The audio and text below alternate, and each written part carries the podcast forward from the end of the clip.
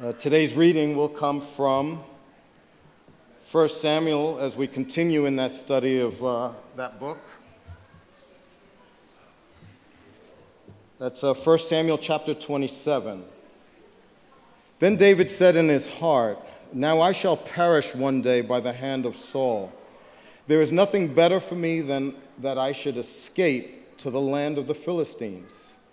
Then Saul will despair of seeking me any longer within the borders of Israel, and I shall escape out of his hand.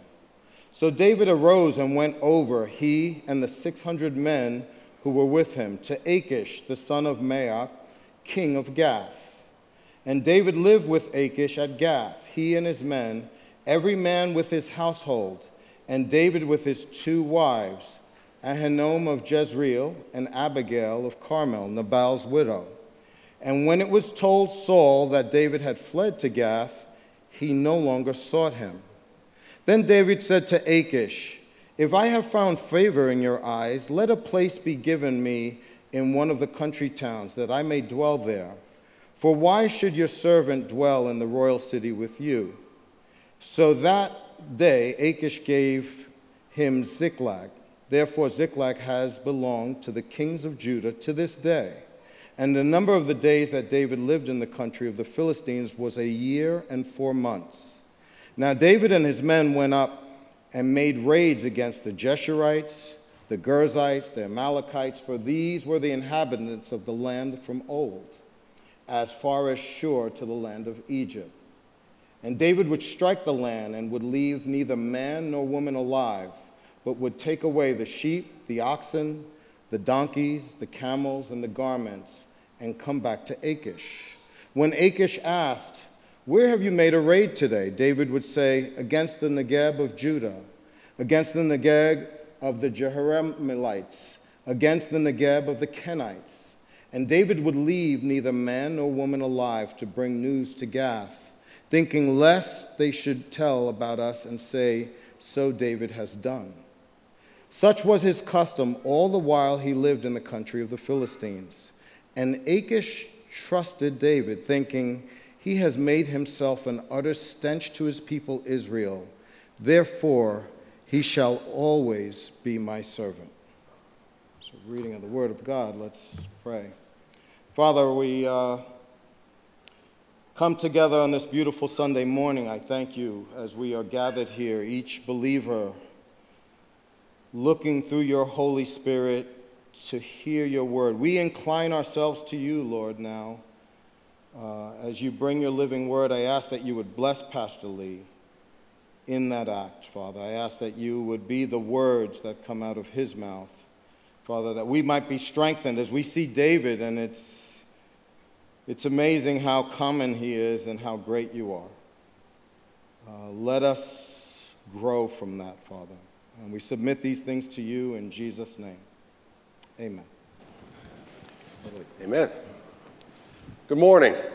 What a beautiful day to be in the house of God together. Amen. Amen. So, we're continuing in our series in 1 Samuel here. And before we get too far into it, I just want to remind us of a few things we've talked about already. We're going through a historical book of the Bible, and sometimes the Bible just gives us bare history. Sometimes history is just history, it doesn't tell us one way or the other. If it's a good thing, if it's a bad thing, it just tells us what happens. We've also talked about how we see in the book of 1 Samuel how God will give you a true picture of his people, even like giants of the faith like David, right? I was talking to someone this morning, and it's the same thing I think when I go through 1 Samuel. You know, what's wrong with David, right? I mean, God gave him these promises. He said, You will be king. And sometimes David said, Yes, God, I trust you. I trust you. He should have said to Saul, I dare you. God said you wouldn't kill me, but we don't always see that with David, right? We see his weakness, we see his failures, we even see his sin. Well, today we're going to see a historical event. Bible doesn't tell us one way or the other what's good or what's bad, so it's kind of up to us to determine together what this event we're about to look at reveals about David. Now, realize though the uh, chapter and verses in your Bible, they weren't inspired, just so you know. Um, but I, I found it interesting. This is only one of two chapters in both books of Samuel where God is not even mentioned. There's no Yahweh, no Elohim, not even an Adonai thrown in there. This is just like the book of Judges. We're just getting history without commentary. It doesn't tell us one way or the other what God thinks of all of this. All the what? What actually happens here? Well, we just heard it. Dave, David again runs from Saul. He goes to the land of the Philistines, believing, well, Saul's not going to come after me there. While there, he makes friends with the king of Gath, and he's allowed to stay in this city called Ziklag, which we'll get to in a minute, all the way in the south of the Philistine lands. And while staying there, him and his men, they, they make these, these raids for a year and four months on the lands of the unbelievers, including the Amalekites. But he makes the king of Gath believe, oh, no, no, no, I'm attacking the south of Judah. No, no, no, no, I'm on your side, bud. And through it all, we'll see David earns the trust of the king and we're going to see, finally, he earns so much trust of the king that the king winds up asking David, hey, let's go together to go attack Israel. Yikes. So I'm going to do something I don't normally do. I'm going to show you a map. I don't know how well you can see that, because I, just want us to, to, to see what's really going on here. Note all of the Philistine territory in the west there. We've already seen all the cities, the five cities of the Philistines. All of that was supposed to be part of the promised land. And we can miss how bad things really were in Israel at this time because the story is so focused on Saul and David. Problem is, Saul is so focused on David. Look, half the kingdom is under Philistine rule. No, where Gath is, about middle, Ziklag, Amalek, Shur, to the west would be where Egypt is. I find that knowing sometimes where these things actually happen help make them more real to us, right? So I just want to get a picture of how bad things were in Israel at this point. Now, we know where it happens. What happens? 1 Samuel 27, verse 1. David said in his heart, Now I shall perish one day by the hand of Saul. There is nothing better for me than that I should escape to the land of the Philistines. Then Saul will despair of seeking me any longer within the borders of Israel, and I shall escape out of his hand. It's ironic, consider we saw in the last chapter, David complained to Saul, Your men are making me leave Israel. You want to send me to other lands and worship other gods. Here, David does it himself. History actually repeats itself here. Once again, we see after Saul repented of what he did, David still doesn't believe him. We saw in the last chapter, Saul said, David, you're right, I'm wrong. I swear I won't hurt you. May you be blessed. You're going to do great things. And David is still sure Saul is going to kill him. I mean, this is literally what Saul says. Let's go back a chapter. Saul says, I have sinned, return my son David meaning to Israel, for I will no more do you harm, because my life was precious in your eyes this day. Behold, I have acted foolishly and have made a great mistake. And then he ends with this in verse 25 Blessed be you, my son David. You will do many things and will succeed in them. So David went his way, and Saul returned to his place. But which way does David go? Well, after all these promises by Saul, David says, Now I'm definitely going to die. Now I shall perish one day by the hand of Saul. There's nothing better for me than that I should escape to the land of the Philistines. Then Saul will despair of seeking me any longer within the borders of Israel, and I shall escape out of his hand. Clearly, David didn't think that Saul's heart was going to change for very long, and he was right. So we're actually told in verse 4 that once Saul found out David was in Gath, that he stopped seeking him. That means he was still seeking him. So the pursuit continued despite what Saul said. So David decides he's going to escape, of all places, to Gath. Now, note the phrase here in this verse borders of Israel. The, the, these, this phrase is used in the Old Testament very often to describe the inheritance of the promised land. It describes the total of the promised land that God promised to his people. And we've already seen the Philistine lands were supposed to be part of that. And Control of these lands goes back and forth between Israel and the Philistines for, I don't know, a few centuries. As we saw on our map, the Philistines control a substantial part of the land at this time. So much of it was not part of a nation of Israel. And David figures, hey, I'm just going to get out of here. I'm going to get out of the land that's currently Israel and into the land of Gath. Now, why is any of this important? Because we're going to see today that a portion, this portion of history is very concerned with the land. Our passage in part today brings to the fore the struggle for the promised land that God gave them. Remember, God gave Israel the land and said, now go take it. Israel hadn't even done that yet. And the one fighting for the land here, notice, isn't Saul, but David. David was actually doing what God said to do. But we're going to see it's not exactly being done the way God said to do it. David did what God said to do, but not why God said it or how God said it. David kind of does what God wants, but does it his own way and for his own reasons. I can't relate, can you? Well, I think we all can, right? Just like in this account, we read what? Sometimes we get stuck on the what, don't we? We know what we're supposed to do as Christians. God tells us what to do, so we do it. We check it off our list and feel like, okay, now I've been obedient. God tells us to read our Bible, so we do. God tells us to go to church, so we do. This is, after all, what Christians do, right?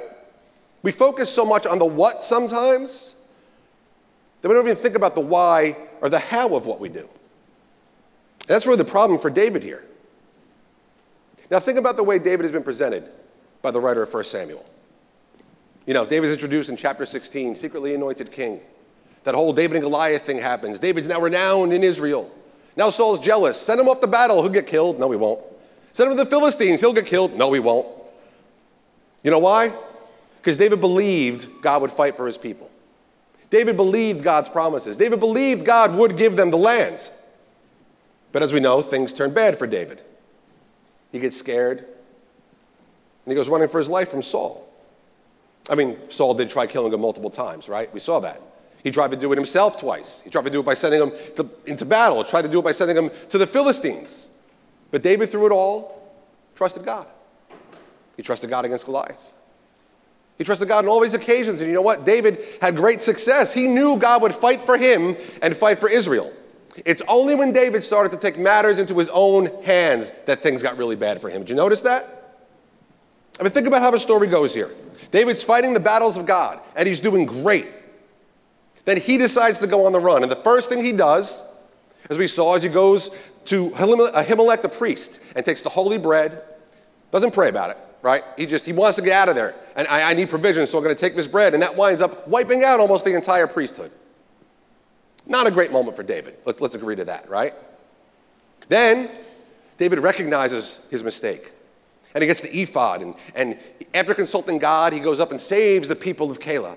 He, and then he flees the city only at God's word. And then he's in a cave, and here comes Saul, and he says, I'm not going to stretch up my hand against Saul. I trust God. I'm going to rely on God. That's a really good moment for David, right? Well, the very next thing we have is the Nabal incident. Some guy doesn't give him some bread and wine. He decides, all right, I'm going to wipe out the guy's whole family. We know God stopped him through Abigail, but not a great moment for David, right? Then we have the last chapter. And there's David again. Opportunity to kill Saul.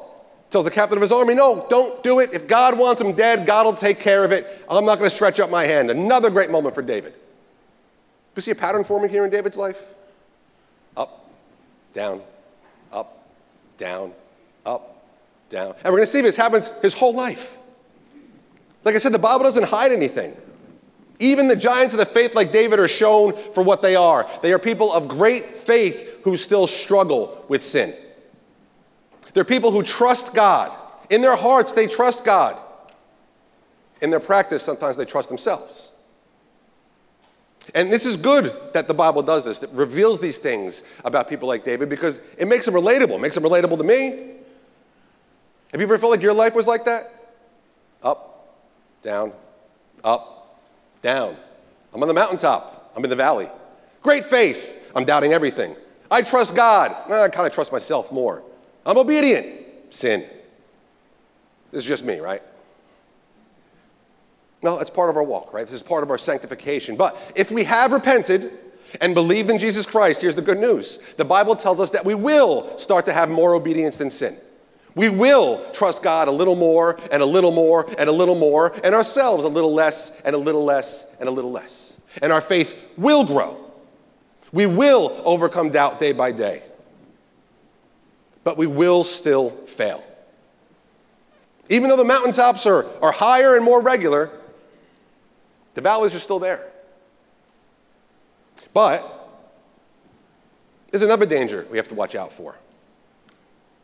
You know, that's those times when we aren't in the valley, but we're not quite on the mountaintop either. And I think if we're honest, this is where we live most of our life, isn't it, as Christians?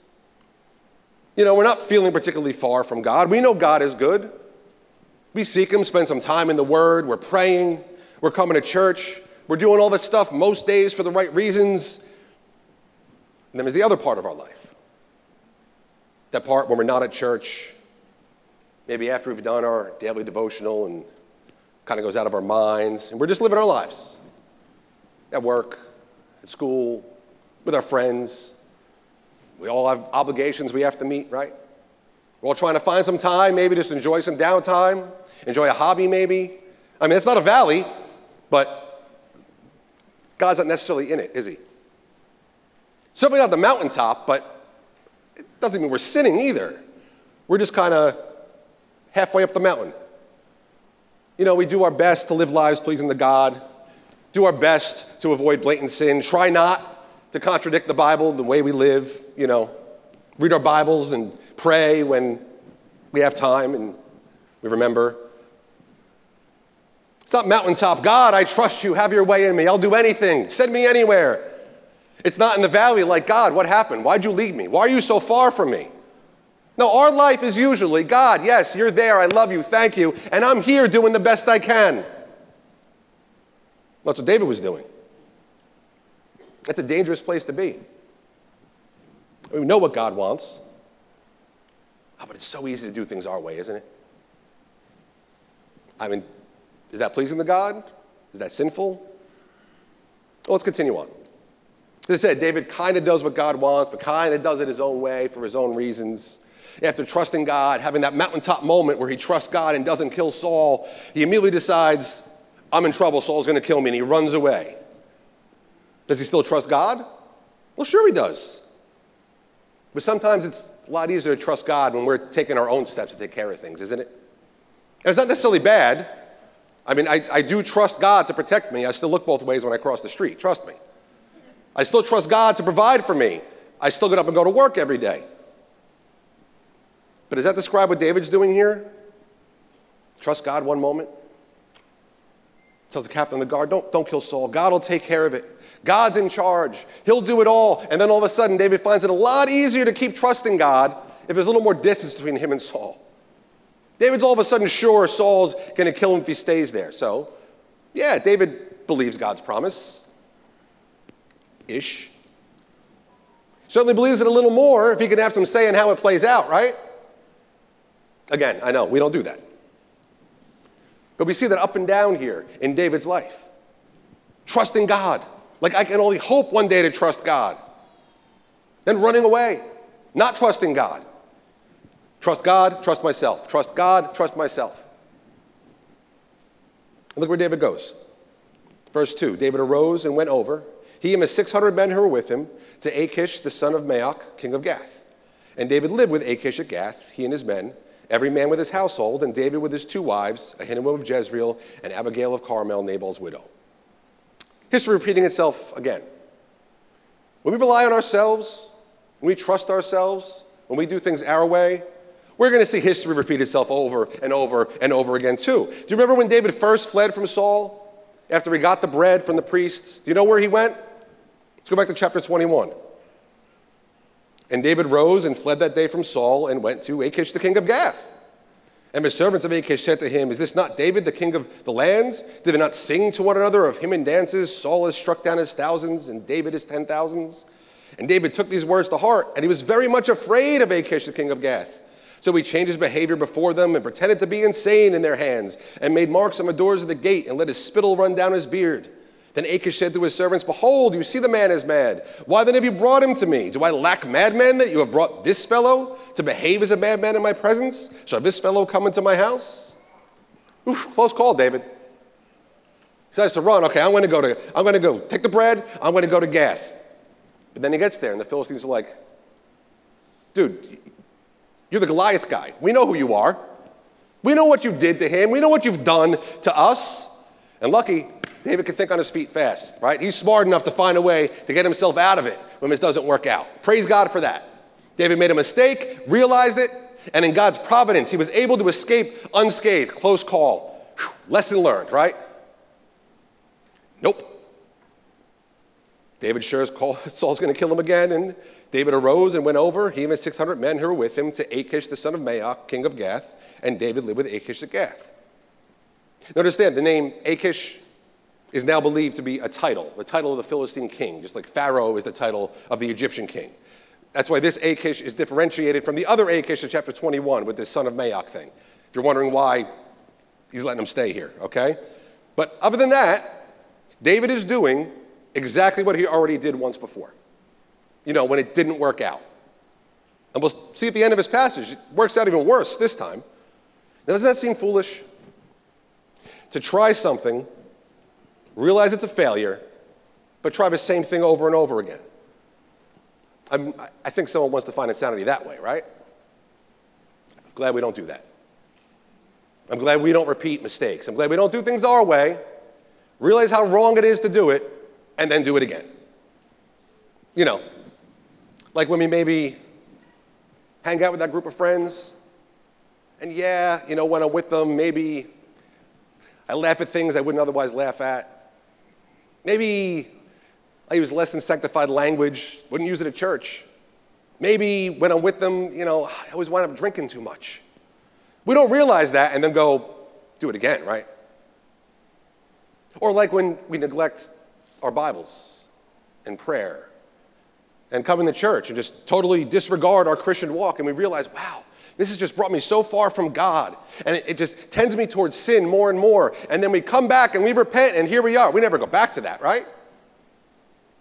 We don't go back to the same kind of places, watch the same kind of movies, go to the same kinds of websites that lead us into sin, do we? Nah, that would be silly. You know, it's amazing, just like David. No matter how many times doing things our way turns out bad, we still want to do it. History tends to repeat itself for us, too. And when we do things our way, we do what Paul warned us against, and we actually make provision for the flesh. When we do things our way, like David does here, we put ourselves in a very bad position. It's not our intention. In fact, we even think we're doing good, right? No, I got to stick with that group of friends. They're all unsaved. I got to show them Jesus. Do you? I just, it was a busy day, busy week. I ran out of time. I didn't really have time to pray today. But you know what? I was working, I was spending time with my family, things that are good on the surface, right? We may even do some good. David does some good here. Verse 5 And David said to Achish, If I have found favor in your eyes, let a place be given, given me in one of the country towns that I may dwell there. For why should your servants dwell in the royal city with you? So that day Achish gave him Ziklag. Therefore, Ziklag has belonged to the kings of Judah to this day. What happens? David takes part of the land back for Israel. He takes Ziklag back from the Philistines, and it remained part of Israel until at least the writing of this book. Because as we know, that was part of Israel. That was part of God's promise. And as we saw a few weeks ago, Samuel's dead. The judges are gone. It's now on the king. As the king goes, so will Israel go. And here, David's doing the job of the king. He's expanding the territory of Israel. He's doing what God said to do. He's even doing what Saul refused to do. Verse 8 Now David and his men went up and made raids against the Geshurites, the Girzites, and the Amalekites, for these were the inhabitants of the land from of old, as far as Shur, which you saw on the map, to the land of Egypt, which is just off the map. And David would strike the land and would leave neither man nor woman alive, but would take away the sheep, the oxen, the donkeys, the camels, the garments, and come back to Achish. Notice David's doing what Saul refused to do with the Amalekites. Remember, that, that's why God took the kingdom from him. He refused to wipe them out. David's doing it. He's destroying the Amalekites, destroying the pagans from off the land. When we look at what David was doing, we think it's good. He's doing exactly what God told him to do. But God isn't only interested in the what, is he? God doesn't look at the outside, right? God sees the heart. He sees our intentions. He knows our reasons for everything. Nothing passes by him unnoticed. God cares about what we do, He cares very much about the what. But He cares just as much about the why and the how. And so should we. We should definitely care about what we do as Christians. But we should care just as much about why we do it and how we do it. Because if all three of these are done according to God's will, then you know what? Not only Will we be powerful instruments in the hands of God, like we've seen David be so many times? But it's going to benefit us. We will grow from the experience. Our faith will grow. We will learn to trust God. We will be moving steadily toward the mountaintop. We will experience true communion with God. We'll grow. But if any of these are done our way, really all we're doing is learning to trust ourselves. And the obvious one here is the what, right? If what we do is contrary to God's word, we've already lost. There's no discussion to be had. The what is the easy part. But even when the what aligns with God's word, we still need the why and the how. Because if we don't have all three, you know, maybe we're not moving down the mountain into the valley, but I'll tell you what, we aren't climbing up the mountain towards the mountaintop either. We're just kind of stuck where we are, halfway up the mountain. That's where David was, right? The, the what was good. Taking the land, good. Destroying the inhabitants of the land, good. That's what God commanded. Why was David doing it? Well, let's even forget for a second that David was only even here because he was running for his own life and his own interest, right? David's destroying the inhabitants of the land. God commanded that. And why? Verse 11. And David would leave neither man nor woman alive to bring news to Gath, thinking, lest they should tell about us and say, So David is done. Such was his custom all the while he lived in the country of the Philistines. David's destroying the inhabitants of the land like God commanded, but he's doing it to protect himself. He's doing it so the king of Gath will let him stay. Which leads us right to the how. How is David doing what under other circumstances would be great? Well, David's being deceitful. Verse 8 David and his men went up and made raids against the Geshurites, the Girzites, and the Amalekites, for those were the inhabitants of the land from old, as far as Shur to the land of Egypt. And David would strike the land and would leave neither man nor woman alive, but would take away the sheep, the oxen, the donkeys, the camels, and the garments, and come back to Achish. When Achish asked, Where have you made a raid today?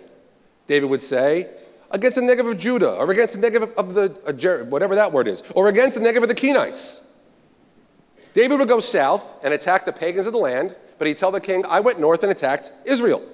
He's outright lying to the guy who's giving him protection from Saul. And I am sure, listen, I'm sure you, you, you look at this and maybe say, well, that's not so bad, right? I mean, they're in war against them. You're not going to tell your enemy everything you're doing. I'm sure it was easy to rationalize for David because good was getting done. God's will is being carried out, right?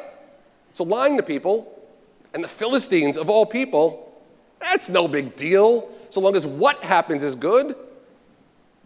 Something else we never do, right? Not even a little white lie, right? We, we would never convince ourselves the ends justify the means, right? Look, it all ended up good in the end, so you know what? Not telling the total truth, eh, what's the big deal? Sure, maybe I rearranged some facts here and there, but you know what? It ended the fight, so really that's good, right? I want to ask you to raise your hand if you've done that. I don't want to put you in a position to lie.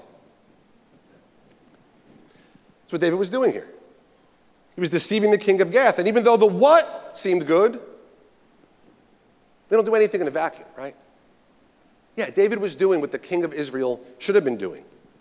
Not how the king should have, not why the king should have. And what happens? Verse 12. And Achish trusted David, thinking, He has made himself an utter stench to his people Israel, therefore he shall always be my servant. David lied to the king so he could stay and be safe from Saul. And what's more, you know, David's doing this for political reasons too. We'll read this in a few weeks when we get to the end of the book. David has another big battle against the Amalekites. He takes a bunch of spoil, gives some to his men, and then we'll read this in 1 Samuel 30. When David came to Ziklag, he sent part of his spoil to his friends, the elders of Judah, saying, Here's a present for you from the spoil of the enemies of the Lord. It was for those in Bethel, in Ramoth of Negev, in Jattir, in Aroer, in Siphmoth, in Eshtemoa, in Racal, in the cities of the, that word again, in the cities of the Kenites, in Hormah, in Bor-ashan, in Atka, Athach, in Hebron, for all the places where David and his men had roamed. David is garnering favor here with the people of the south of Judah, including Hebron, where we saw he's going to be anointed king the first time. He's making friends with these people, doing what he's doing. He's giving them spoils from his battle. And while we're not told explicitly, I would have to imagine he'd been doing this all along, since when we get to this other passage, they're already his friends. All right, so let's review. What's the what? Oh, David took back parts of the promised land and destroyed the inhabitants of the land. Good. What's the why? Well, self preservation, political interest. What's the how? Well, deceitfully. So, what do we think? No commentary in the chapter. Put this in the good moment or bad moment column for David, do we think? All right, so let's turn the same questions on ourselves. Let's talk about what we do as God's people. Because I got to be honest, I think in American evangelical circles, we have bought into a way of thinking that is very dangerous to us. It keeps us just circling the mountain halfway up. We buy into things that we hear from pulpits or read in books or magazines that are true enough, but when too emphasized, they're very dangerous. They actually take away the what of Christianity. A lot of Christians don't think there's a what to our faith, believe it or not. You ever heard someone say that Christianity is a relationship, not a religion? Did you ever hear that one? This goes right along with that whole all I need is a personal relationship with Jesus thing. I mean, do we have a relationship with Christ? Absolutely. But somehow that has started to define our faith. And American Christians think, hey, as long as I got a relationship with Jesus, it's all good. That's all I need. It's not what the Bible says. Is that how the New Testament even describes our relationship with Christ? Or is our relationship with Christ one of Lord and servant? One of husband and submissive wife? One of head and body that carries out the will of the head? All right, how about one of the battle cries of the Reformed faith? Grace alone through faith alone. I believe that. Who believes that? Matt, get your hand up. Thank you. Do I believe this defines our salvation? In a sense, it's how we're justified. But to say that's it, I have faith, nothing else to do. That is to squander the grace God has given us. To say, I have faith, and that's enough, is to have a dead faith. Faith without works means we don't really have that faith at all. The fact of the matter is, the Bible, yes, even the New Testament, does not shy away from telling us the what, for all the wonderful grace it reveals to us for the amazing union with Christ that we can grow through reading the Bible. There's plenty of what there for us. It tells us very clearly what we should and must do as Christians and what we should not and must not do as Christians. And as we've seen, the whole do part is while we're, why we're here. So, like I said, the what is the easy part because it's so clear. Do we have the easy part down? Because what's not so easy are the why and the how because we can very easily fall into doing the right what with the wrong why. Why are you here this morning? I want to be with my family in Christ. I want to worship God. I want to hear God speak through His Word. Great. Well, I haven't been there in three weeks. I really should kind of go. I don't want to get a phone call from one of the elders. I, I got to kind of stay in the club. Why do we give to the ministry? Is it because, well, I want to help support the church? I want to make sure the ministry is supported and can even grow? Or is it because I really feel guilty if I don't? Why do I read my Bible and pray? Well, I want to hear from God. I want to talk to God. Great. Or once again, well, because, man, I'm really behind on my reading plan, probably about a week behind. I really got to catch up. I'm just going to run right through this and get it off my to do list. Why do we serve? Is because God tells us that serving is what makes us a church, serving each other, serving the world together?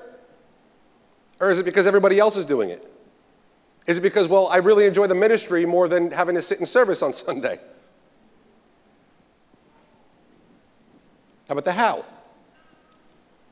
How do we do what we do? How do we serve and give and come to church? Is it begrudgingly? Maybe you're hanging out with that group of friends on a Saturday night, you look at the clock and you realize what's coming in the morning, you're like, oh, church. Do I ever put a smile on and pretend to care when my brother or sister is venting to me or telling me of some ill and I'm just like, just stop, just stop, just stop. I want the conversation over. Do I ever ask, is there something I can do for you? And then when there is, I feel so put upon. Do I come and take part? So many things the church does, and then complain about so much the church does? I mean, there are, there are a million ways we could do this wrong, right? There are a million ways that we can do the what wrong. So we need to make sure we know why we're doing it and how we're doing it. We need to know why we come here. We need to know why. We need to know how we're supposed to worship, and we're supposed to do it. Listen, I've known many a worshiper, I've been through a few churches, who find something to complain about every week, like it's their job. I've known many Christians, literally, who only come to church when it's their turn to serve in that ministry because that's what they enjoy, and the whole corporate worship thing, eh, I could do without it. I've known many Christians who seem to have something to say about everything some people do, people who pour their heart, people who pour their time into their ministries, and people do nothing but complain about it because it's not the way I would do it. And maybe that describes you. It's described me at times. Maybe it describes you this morning. You know what? I'm glad you're here this morning. I'm glad you're here. You have the what down. But why? How do we love others? Do we offer unconditional love the entire time they're really meeting our unspoken conditions? Are we happy to love in action when it's easy or convenient? Do we do it even when, while my team's playing at one? How do we love? And we can go through the motions. Maybe you are going through the motions. I've been there. You can do all the right what's. But We put ourselves in a really, really dangerous position when we don't have the why and the how. Just like David. Chapter 28. In those days, the Philistines gathered their forces for war to fight against Israel. And Achish said to David, Understand that you and your men are to go with me in, in the army. David said to Achish, Very well. You shall know what your servant can do. And Achish said to David, Very well. I will make you my bodyguard for life. Kind of like the season finale for your favorite drama, right? What's David going to do? The hero's in an impossible position. Is he going to go and fight against Israel? Is he going to reveal himself to be a liar the king? We'll find out. But for now, I want to ask you a question How did David get here? How did David wind up in such a bad position? Because of what he did? Or why and how he did it? So, yeah, I want to encourage you keep doing the what. Let's all do all the what's. Let's make sure we're doing all the what's the Bible tells us to do. Let's consider why we're doing them and be very careful how we do them. It's like I said, the what is important. David was doing what God wanted done, and look, it benefited God's people, right? David did it for the wrong reason, yet here was Israel regaining the land. Here were the pagans in the land being wiped out like God said. That worked for Israel. God used it. The what, even with the wrong why and how, God used it, and He used it for Israel. Didn't work out so well for David, though, did it? It actually made things worse. And there's David. It's not exactly a valley kind of moment, right? It's sure not a mountaintop moment, though. You know why? Because the what's will never get us up the mountain. The what's may get us about halfway. It's the why and the how that gets us up. So realize when you're halfway up the mountain, which, as I said, is where we live most of our life, we got three options. We can head down the mountain, we can head up the mountain, or we can spend years just doing circles around the mountain. Which describes you right now? Don't tell me. It's between you and God. And I'm going to give you a little spoiler here, okay? We're going to resume this narrative, we're going to take a chapter off, then come back to this. David's actually spared by God from having to make this decision. He winds up not having to go up against Israel. He isn't exposed for the king of Gath. God takes care of it all. I'm going to give you another spoiler. So you're not left, left wondering, okay? A wonderful spoiler, a glorious spoiler. If you were here this morning and you've been struggling with the what of your walk, God will take care of it. If you're here this morning struggling with the why of your walk, doing what God calls us to do for the right reasons, listen, God will take care of it. If you're struggling with the how, if you just can't help but do things the way you've always done them, to do things your way, God will take care of it. Because no matter where we are, deep in the valley, maybe some of us are just starting our ascent of the mountain. Maybe some of us have been stuck halfway up the mountain for the last 10 years. There's only one way to get to where God wants us look up. Turn and look up. We need to do what we see David do so much. Go through the history, read, read the Psalms that David wrote in these times. You know what David would do? He would repent. And I'm calling on you this morning, no matter where you are. If you're on the mountaintop, if you're like, this doesn't apply to me, thank God. Good for you. Praise God. Come encourage me after service because I need it. Otherwise, if you know you're not doing the what, if you know you don't have the why and the how, it's okay. Repent. Turn back to God.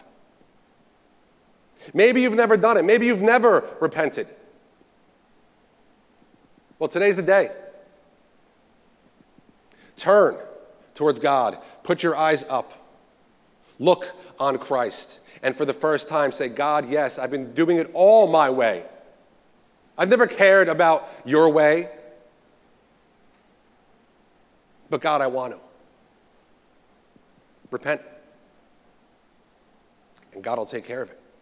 Turn your eyes upon Jesus, the one who did all the what we are ever going to need, the one who descended the mountain to come down and get us from the valley we were in. He did it all. There's nothing we need to do right now. He did it all to make us right with God. Why did he do it? He loves you that much. How did he do it? Perfectly according to God's will. Turn to Jesus. Turn to Jesus. Wherever you are in your walk, maybe for the first time, turn to Jesus. Because Jesus came and he raised us up with him to new life, not just so we could do the what with the right why and the how. He did it so we would do it. Ephesians 2.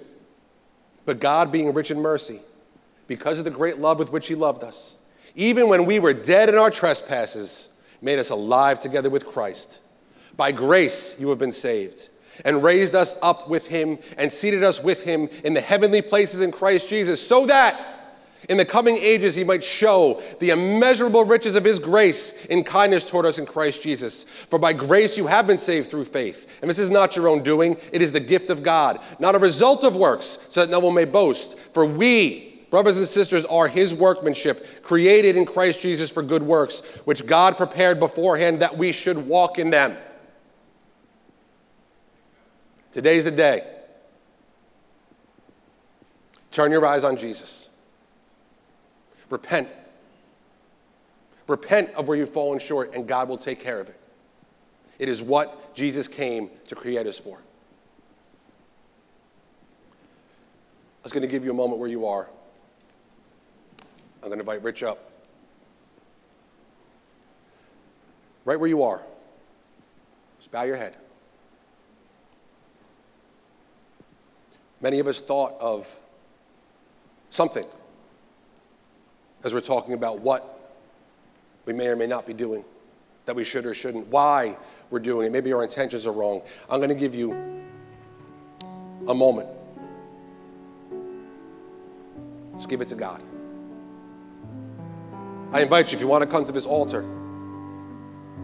and you want to pray to God, repentance for the first time, repentance for the hundredth time, come to God. Turn your eyes up.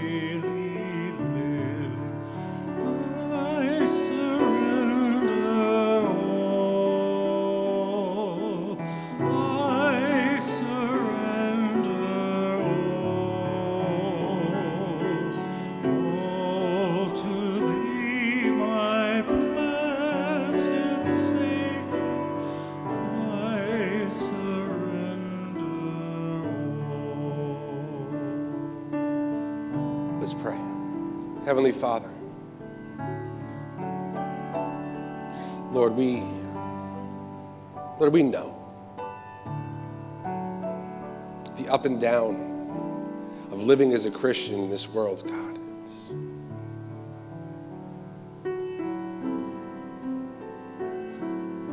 we know, God.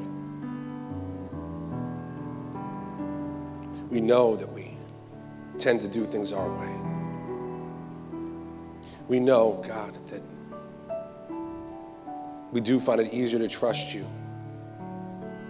when we can have even a little say over how it's done, God. We know, God, that our hearts and our intentions, the things we think, God, they aren't always pleasing to you, God. But Lord, we know, we know that you can change that. God, we know that you can take care of it all. So, Lord, we bow our hearts today. We bow our hearts and we open our hands. We take from us every last piece of ourselves, God, if that's what it takes. And just fill us with the knowledge of who you are. Fill our hearts with faith, God. Help us to keep our eyes always up, always up, moving towards you in all things, God. Take the hearts that are here, Lord, that came in not knowing you, and turn them to you. Lift them up, God. Jesus, that's why you came. So, God, we surrender ourselves to you and your salvation and your love and your grace, Lord. We rest in your goodness. We rest in your sovereign plan. We know, God. We know, like David should have known. You've made promises, Lord, and you keep every last one. So help us to rest in you, to believe you, God, not just in our minds, Lord, even just in our hearts, but in, in our actions, Lord. Help us to be what you call us to be, to do what you call us to do. Help us to be a light, God. Keep us from temptation. Keep us from the sins, Lord. That when we do things our own way, we keep falling back into the same sins over and over again, God. Help us. Lift us above that. Plant us on solid ground, on Jesus Christ and Him alone. Work in all of our hearts, God. We surrender to you this morning. And we pray this in the holy, mighty, and blessed name of Jesus Christ. Amen. Amen.